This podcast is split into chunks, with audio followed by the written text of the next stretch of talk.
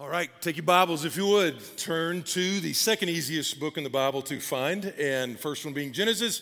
This one is Revelation, last book in your Bible. Some of you are like, Revelation at Advent. Yes, we'll be there in just a few minutes. Before we jump in there, let me just say hello to uh, Hendersonville and our East uh, Asheville campuses, our Franklin campus as well. Thank you guys. Merry Christmas. And also, uh, again, West Campus and uh, Brevard campus. Uh, soon and soon and soon, uh, you will be opening. As soon as we get the uh, date of the shipment of some of the equipment, we will be able to give that, but it should be the 1st of February. Uh, so let me also say this great job on uh, really all the time, but particularly in the month of December, the way you've ministered to your communities, uh, as was hopefully mentioned at, at, your campus as well as here. Great job the last few weeks. We talk all the time about declaring the gospel and demonstrating the gospel. And so, whether it be Operation Christmas Child, whether it be the ministry at the prisons, uh, or whether it be, as, as you just heard, about the 40,000 meals. And particularly, let me just say thank you to Manna and Flavor First. They have done a, been a great partner for, with us. So, uh, anyway, Revelation chapter 1. Now, let me say this. As soon as I said Revelation 1, some of you are like, I thought we were in Advent. Now, Advent down through church history has been Advent, all Advent means is arrival. And so usually we think about the first arrival of Jesus, all right? Uh, that God became a man, dwelt among us, Christmas, all of that, awesome. But it's also, Advent is the idea of not just the first arrival, but also the second arrival. And in the book of Revelation, we're going to be again in chapter one.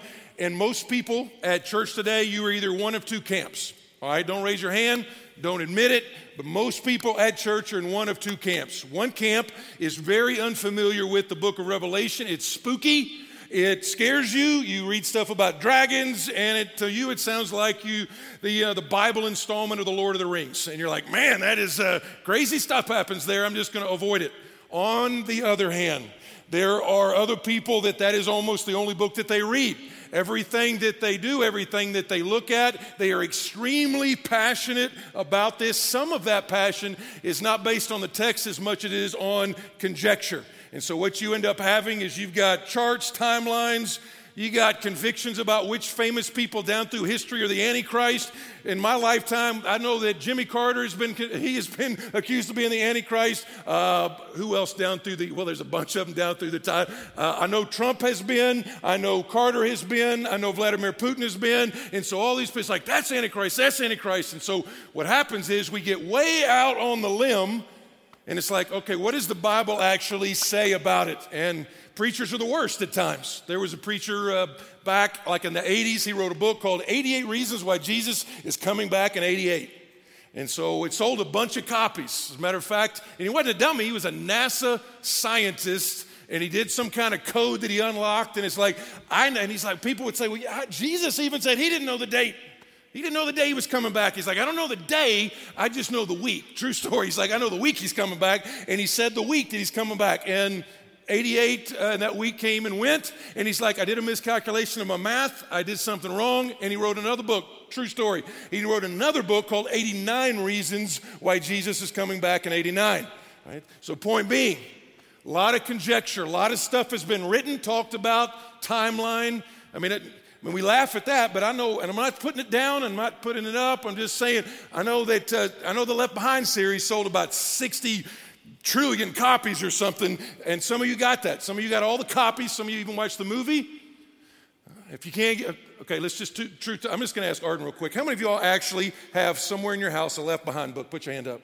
Okay, all right, all right, all right. So, um, I'm not going to ask this one, but I would bet you that there's a few of you, you still got, you laughed at the left behind people, but you still got some Y2K food left over that you stored, and you're like, it's going to happen, it's going to happen, and it didn't happen. So, how do you look at this in a way that it's like, all right, I don't want to miss the forest for the trees, because that's typically what happens. And please hear me instead of obsessing and being dogmatic over dragons, stars falling, whether Russia is Gog or Magog or the number 666 or the four horsemen. All right. Even I get, I still get, I've read the book a bunch of times. I still get confused sometime on what do the symbols mean. There's a literal meaning of the symbols, but what are those literal meanings? It could be A, it could be B, and you got people on both sides. The main thing is, the main point of the book is crystal clear, and it's about the second advent, the second arrival of Jesus. And it's actually mentioned more times than the first arrival. And before we jump in the text, here's what I can promise today, because it actually says it in the text. If you and I will, if I will read it out loud and you will hear it and then we all will do it, there is a built in blessing in particular of this book. Now, there's a blessing for the whole book, but there's a blessing particularly for the book of Revelation. And you're like, what's that blessing going to be? I don't know. The word blessing is the same word that Matthew uses in Matthew chapter 5 when it's like, blessed are you when, and it's talking about spiritually prospered, spiritually enriched, even happy. And so, what we can guarantee is in the hour or so we're here together corporately, that in the year of Christmas and COVID, I can say, you know what, there's some things that God wants to show me that will enrich me spiritually at church today. So, Revelation chapter 1, verse 1. The revelation of Jesus Christ. That's highlighted. It's not highlighted in your Bible, it's highlighted on the screen because this is like the key to the whole book. Revelation, where we get our word apocalypse from, it means the unveiling, it means the uncovering, and he says the revelation of Jesus Christ, which God gave to him to show to his servants the things that must soon take place. He made it known by sending his angel to his servant John. We'll come back to John. This is the John that wrote the Gospel of John. This is the one that wrote Revelation, and this is the one that wrote 1st, 2nd, and 3rd John. He was sort of BFF with Jesus during those years of ministry who bore witness to the word of God and to the testimony of Jesus Christ, even to all that he saw. And then verse 3, and then we'll take a principle. Blessed is the one who reads aloud the words of this prophecy in a church back in the first century. I mean, that's what they would do. They would sit there, sit, somebody would stand up and they would read it. And then, blessed are those who hear it and to keep what is written in it, for the time is near. So, what I want to do is, I want to try to help us put some handles around the blessing that God might have for you. And here's the first one. If we understand this, this will give us a more accurate view of who Jesus is a more accurate view because right now at Christmas time, our culture loves Christmas Jesus. They love Christmas Jesus. Little six pound, eight ounce, little snuggly in the crib. We love that. But what Revelation does is it pulls back the curtain to say, you know what? You need to understand it's not just little six pound, eight ounce Jesus, it's also a God who's on the throne. Now, almost everybody has seen one of the two, one of the versions of Wizard of Oz. The one that I remember basically goes like this. The first part, the whole first part of the movie is about the great and powerful Oz, and he's he's just like a loud voice, he's intimidating, he is awesome, but then toward the end, and again, if you hadn't seen it, you got about three seconds to close your ears. All right. What happens at the end is, I think it's a little, what's the little dog's name? Toto. Toto, thank you. Notice it was a dog. All right, so the dog, the dog pulls the curtain back, and there's a little old man back there pulling levers and has a bunch of sound effects in some ways, Revelation is like the opposite of the Wizard of Oz because at the Gospels, in the Gospels, the four Gospels, Matthew, Mark, Luke, and John, that is a picture of Jesus in his humiliation. Jesus lives the life we're supposed to live, then dies in our place, and he dies in humility on a cross. But the book of Revelation is not Jesus in humiliation, it's Jesus in exaltation. It's Jesus high and lifted up. It's the Jesus who is the great and powerful God, and that's what John needs to hear. Now, again, it is tempting for us to think about little baby Jesus, and that is awesome, and we'll get to that on Christmas Eve, I promise. But right here, it's this is the God man. The theology is 100% God, 100% man, which, by the way, is an extremely, I know some preachers nowadays, it's cool to say that's not super important. It is super important. It's not just biblical, it's super important. He's not 50% God and 50% man. If he wasn't man, he couldn't die in our place as a substitute on the cross. If he wasn't God, he couldn't live this sinless life. So, this is the God man, and what the vision is here is you get your Christology. Listen to me, this is church today. Christology is your belief and understanding about the person and work of Jesus. Christology is gotten to some degree from the Gospels but not just the Gospels. You go on to the epistles and it starts to pull the curtain back, and then you get to Revelation and it pulls the curtain all the way back. And he's like, John, you got to see this. Let me put it this way if you and I were to see Jesus today, if you were to see Jesus today, we would not see the homeless, humble, marginalized Galilean peasant. That's not who you'd see. You would see Jesus in glory, not in humility. Revelation 19, and you can figure out what symbols mean, but there you have a picture of the exalted Christ in a coming to make war on all those who reject him with a tattoo on his thigh, with a sword in his hand. So, this is not the baby cuddly Jesus that you see. He's saying, listen, verse 4, he's on the throne. Verse 5, he's the ruler of the kings of the earth. Verse 6, glory and dominion forever. Verse 7, those who do not repent will wail at his coming. Verse 8, he is the Alpha and the Omega. Now, here's my point. Here's my point for you as a believer.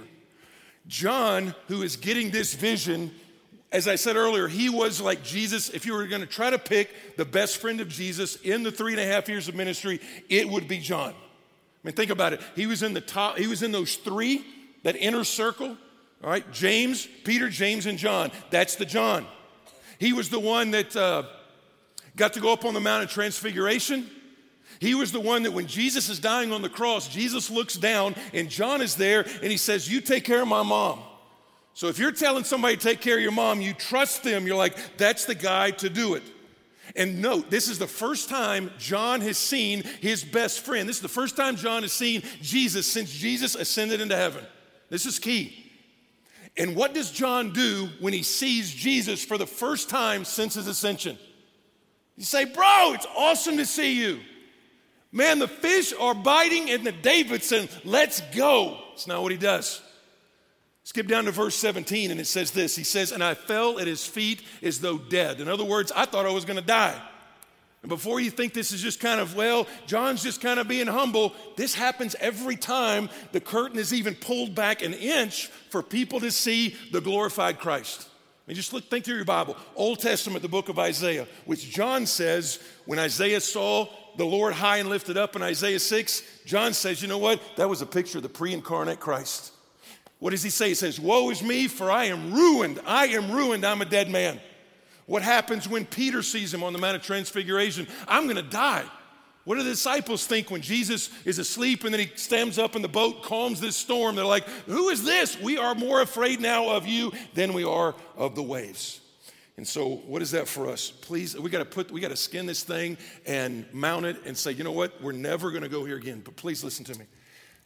So many times, and this I've got about three preacher confessions. This is like, this is a mutual counseling today because there's like two or three things that are trigger points for me, and part of it is my upbringing.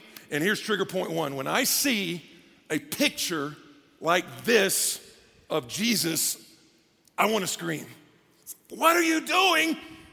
That, that's full lips, tailored beard, Brooke Shields, hair, Blue eyes.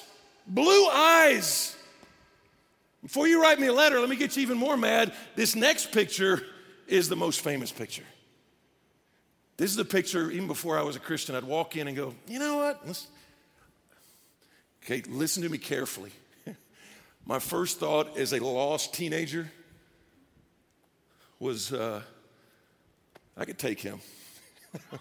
That was as a lot. Don't write me. I'm just saying I was lost, all right? But I'd look at a picture like that and you're like,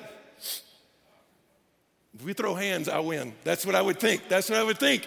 And you look at it and listen, when you look at this and you got brown hair, coiffed beard, all that stuff, even on a human aspect, the chances in that day and time, in that place in the world, of finding somebody that looked like that is the same chance of seeing Bigfoot, all right, riding a unicorn on a rainbow toward a pot of gold. In other words, it's not going to happen, all right? You're not going to see anybody like that back then, or they would have stood out.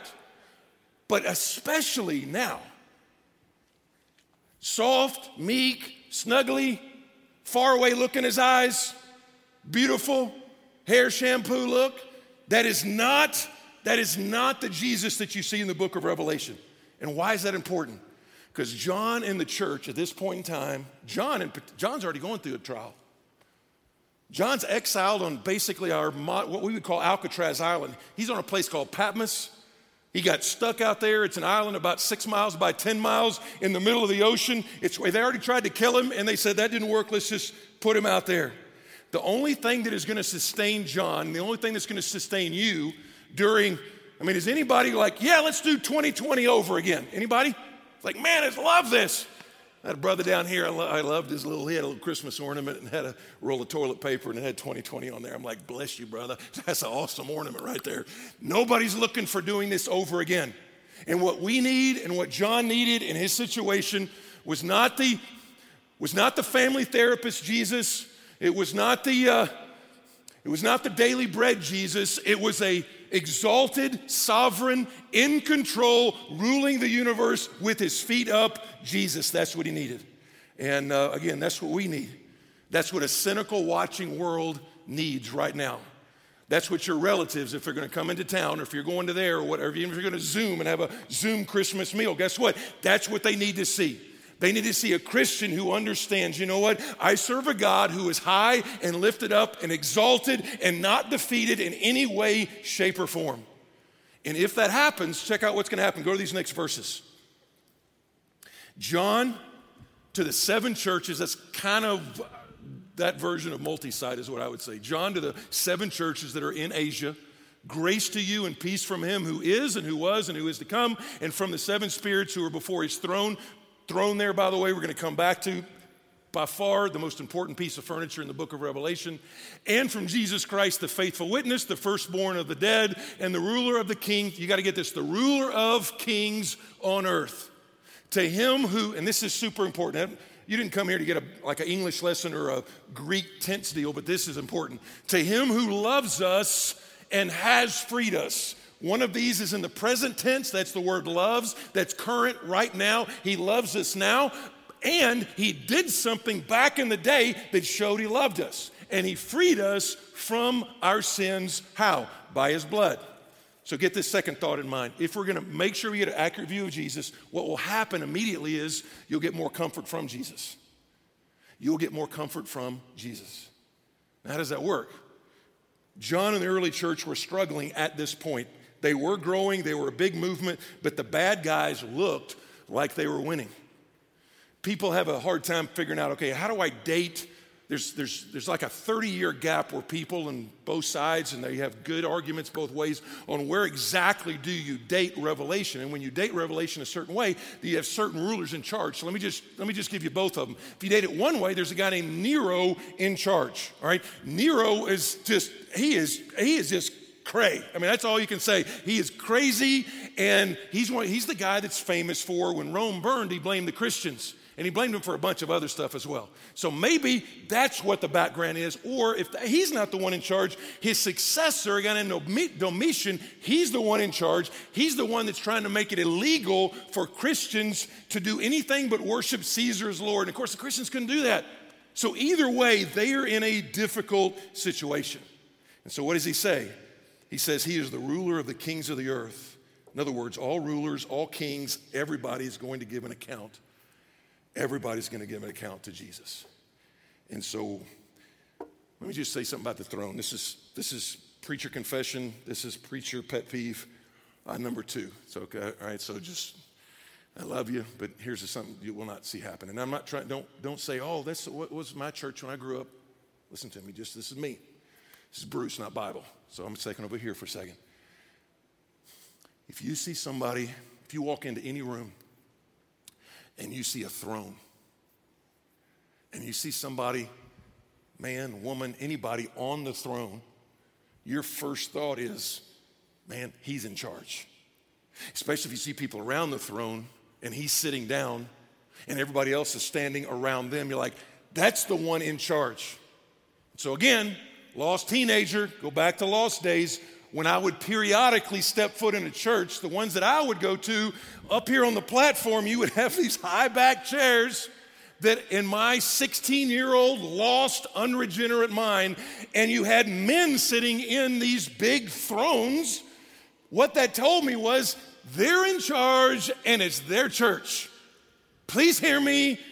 It's not my church, so when you see me out and we talk at a restaurant and you go, hey, big ticket, and that's funny, and you don't, don't say, I go to your church, it's not my church.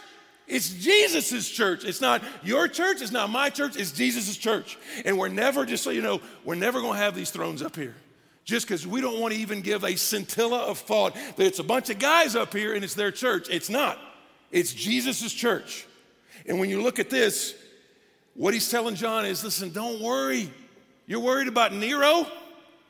You're worried about you're worried about Caesar? Listen, John, your name is going to end up being one of the most common names people name their kids after. People are going to name their dogs, and Lord forbid, their cats called Nero. They're going to name the dogs Nero, and they're going to name the sons John. So why are you worried? Now, here's the deal it has been an amazing run, and I think we got another awesome bunch of years ahead.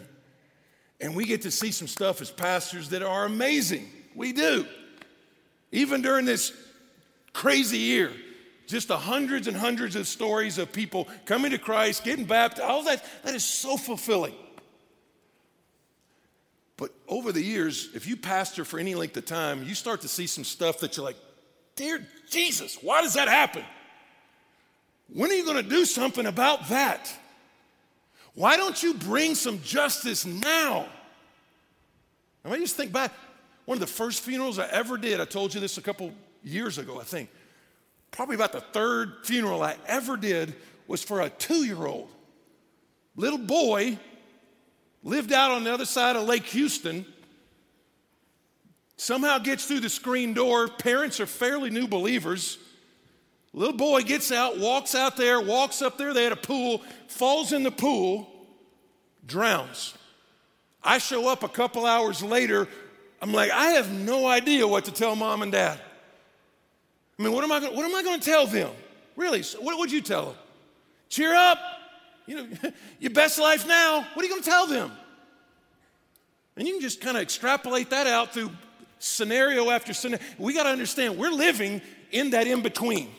Sometimes some of the songs that are out there, it's like an overrealized eschatology. Right now, we are in the first advent, all right? The first advent. This is not heaven. But you just look, I mean, just found, I was thinking this week, because I was just like, I gotta get some, I gotta get some personal cleansing, just some of the stuff that you get, you, you see over and over again. Uh, I've seen, you've seen it. See people that they get the cancer right off the bat, and they're like, it's gonna beat it, I'm gonna be strong, it's gonna be awesome. And then God's gonna heal me, and then for God's sovereignty, God chooses not to heal them. And you just see not only their bodies shrink, but you oftentimes see the faith of their family just shrink down to nothing. And you're like, no, listen, this isn't heaven yet. You see marriages that used to be thriving and strong, and people looked up to them, and all of a sudden a torpedo just slams into the middle of it, and the whole family busts up. You see, you see kids who get abused, and you're just like, good night. String that guy up. Talking about the dad or the abuser. One guy said it this way because, uh, again, Jesus' return, which is what the book is about, it's again, it's not about first and foremost, it's not about the dragons, it's not about the chip, all right? It's about Jesus. The whole thing is Jesus is in control, Jesus is coming back. The whole, the whole book is saying this won't last forever. And you need to hear that. The hardest part about the trials is what? It's not the depth of the trial. We've talked about this. It's not the depth of the trial. You're going through a hell on earth. You're like, you know what? I'm going to hold on to God right now. It's not the depth of the trial, it's the duration of the trial. If you don't know when the trial or even if the trial is ever going to end, that is difficult. And what this book is showing us over and over and over again is no matter how far out it goes, all the pain you're going through right now, if you're in Christ, is temporary. And you're like, I don't even, I don't even look up. Look at that. Here's a, a, a I even heard of this guy. I just read his quote. It said this The second coming of Jesus Christ is good news for people whose lives are filled with bad news. If you were a slave in Pharaoh's Egypt or in the United States in the early 19th century, if you were an Israelite exiled in Babylon or a Kosovar exiled in Albania, if you're a woman living in a culture where your husband gets mad at you and then locks you up in the closet, then you don't yawn when somebody mentions the return of Jesus Christ. And that's the same thing whether you can't beat that addiction whether that divorce is going through, whether you pray, whether you ask, whether you work, and it's still going to go through, you got to understand that pain is temporary. And you're like, well, what's the comfort in that? That's, what's the comfort in that? Look at this last section. He says, and he loves us, present tense, and it says, by his blood. A couple things here. I know, because some of you right now, it's like you're listening and you're listening, you're like, I don't feel God's very close to me. And you got to understand your feelings cannot lead you. Your feelings have got to follow what you know to be true. Psalm 34 says this God is near to the brokenhearted and saves those who are crushed in spirit. So if your heart is broken, and your spirit is crushed, God is not walking away from you. He's actually rolling up his sleeves and moving towards you. God has not forgotten your address. God has not forgotten where you live. God has not forgotten the difficulty. Bible says that he hides your tears in a bottle. That's detail.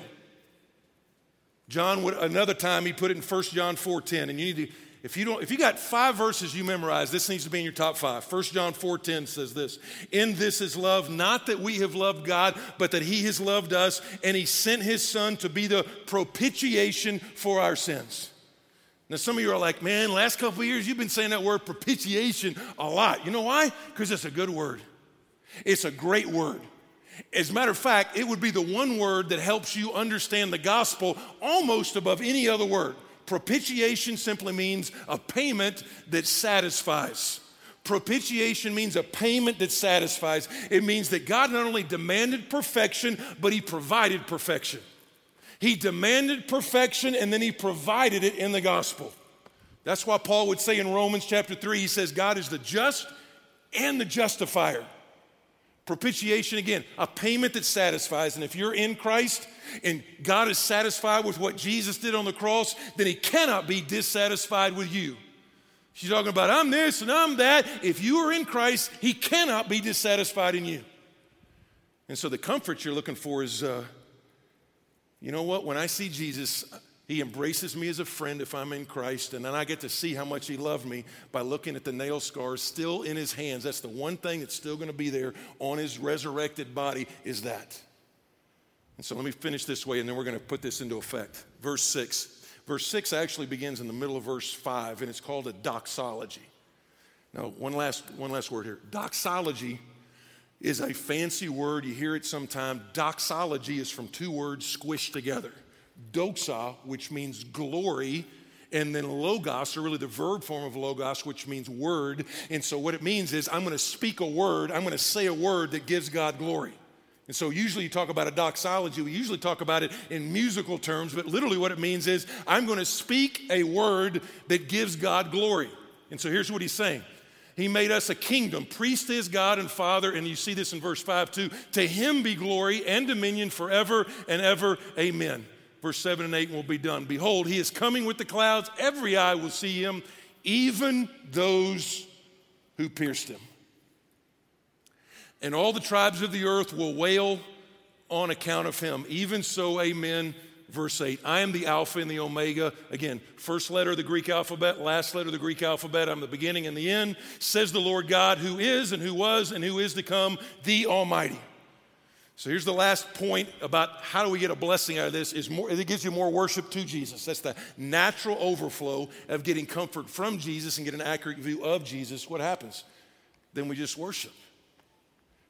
Now, I'm just going to read you a couple of the scenes you see. Chapter 4. Don't, don't turn to these. This whole thing begins to build in the whole book. The whole thing builds in the book. Chapter 4, 24 elders. You are worthy to receive glory and honor and power. Chapter 5, the worship gets louder. Angels join in. Worthy is the lamb that was slain. Chapter 7, worship just expands. They fall on their faces, what? Before the throne. Chapter 15, martyrs arrive at the throne. God gives them instruments to play in the band that leads all of creation in the worship of Jesus. Chapter 19, what seemed to be the loud voice of a great multitude in heaven crying out, Hallelujah, salvation and glory and power belong to our God. And then in one of the closing scenes of the Bible and in the closing scenes of human history, we read nothing less than the total jerk back the curtain of the glory of Jesus Christ over all creation. And here's what John says at the end He says, And I saw no temple in the city, for its temple is the Lord God, the Almighty, and the Lamb. And the city has no need of sun or moon to shine on it, for the glory of God gives it light, and its lamp is the Lamb. So here's my challenge. Challenge is this you and I are commanded Listen, I understand everybody's in different places worship wise. Some of y'all grew up, and some of you are like, you grew up in a real close, you know, keep your hands and feet inside the car of the roller coaster. Don't get outside that box. And you're like, even the songs we do, it's kind of pushing you a little bit. It's like a little bit too popping, a little bit too loud, and a little bit too rocking. And you're like, settle down. Some of you grew up in a very expressive culture, and you're like, fire this thing up. The grave is empty. We need to do something. And a lot of us are in between. What you do see in the Bible is that worship is a verb. Worship is not a noun as much that you, it's not a service you go to. I went to worship today. The question is, did you worship today? Because you got all these different ways that you do this from raising your hands to singing to shouting to clapping to dancing, and it's whether you feel like it or not. Now let's just let's just talk about let's talk real. Here's what you will not hear from our worship pastors. And I'm so glad because they've got a maturity level, but you've heard it before from who knows where and you got a worship pastor that comes up, and, and sometimes you got preachers that come up, and the first thing out of their mouth is, is what? How's everybody feeling this morning? How's everybody feeling this morning? How do I feel? That's the starting point. How do, how do I feel this morning? Well, I feel terrible this morning. If you're at early service, it's 8 o'clock in the morning. I feel terrible. The bank is going to foreclose on our house this week unless I come up with some money. I feel terrible. My husband walked out a few weeks ago for a younger model. I feel terrible. My kids are on my last nerve. I feel terrible. I'm so sick and tired of being cooped up in an apartment during COVID. I feel terrible. So the question, the question is not how do you feel? You don't need to hear a worship pastor. You don't need to hear a preacher go, How do you feel this morning? Instead, it's like, Tell me about something that I should know. Tell me about somebody who is sovereign over this whole stuff. Tell me somebody that knows me and loves me still. And when we worship, what that is, that's expression of faith. It's like, you know what? It's kind of hellish right now in my home, in my job, but God is good and God is sovereign, and God loves me, and God died for me, and then God rose from the grave. And so, all I want to ask you to do is turn up whatever dial you're on up a notch, even this morning. I promise you, and I've said this a thousand times, I promise you, this is one, I promise you, there's not a person in this room, there's not a person at Franklin, there's not a person that's gonna get to heaven and God's gonna go, man, you were way too crazy down there with all that worship stuff, all right? You were just a little bit out of hand in the way that you sang to me and clapped to me and prayed to me and talked. You're way out of hand. That's never going to happen. And again, what you and, and, and, you're like, I don't feel like it. What do I do? You understand? God made us what they call. I think it's called psychosomatic. Where sometimes, if I'll do what I know to do, then God will sometime bring the feelings along. For example, like if you kneel what is that bodily? What are you saying? If you're kneeling, that's kind of a picture of submission, right? If I'm kneeling before somebody, it's like that's submission. I am before somebody who's not like me in any way. And I don't feel like it when I got down there, but you stay on your knees long enough, and what's going to happen? You're on your knees long enough and you start to pray. It's pretty hard to be cocky and have a lot of swag when you're on your knees talking to an almighty God. It can be done, hard. What do you do when you raise your hands? If you have your hands up, you're like, oh, I don't want to be Baptist. Listen, just putting your hands up is just, it's a, what is it saying? It's like, you know what? it can be a picture of surrender. You know what? Man, I surrender to God. What do you do when you have your hands like this? It's like, you know what? I'm needy. I need something. What do you do when you just open your mouth and sing? Because some of you are like, I don't even like to sing. I just like to watch y'all sing because I don't have a good voice and I don't know tenor from a baritone to whatever. Listen, I don't either. I live in a house with two people with great voices and I'm not one of them.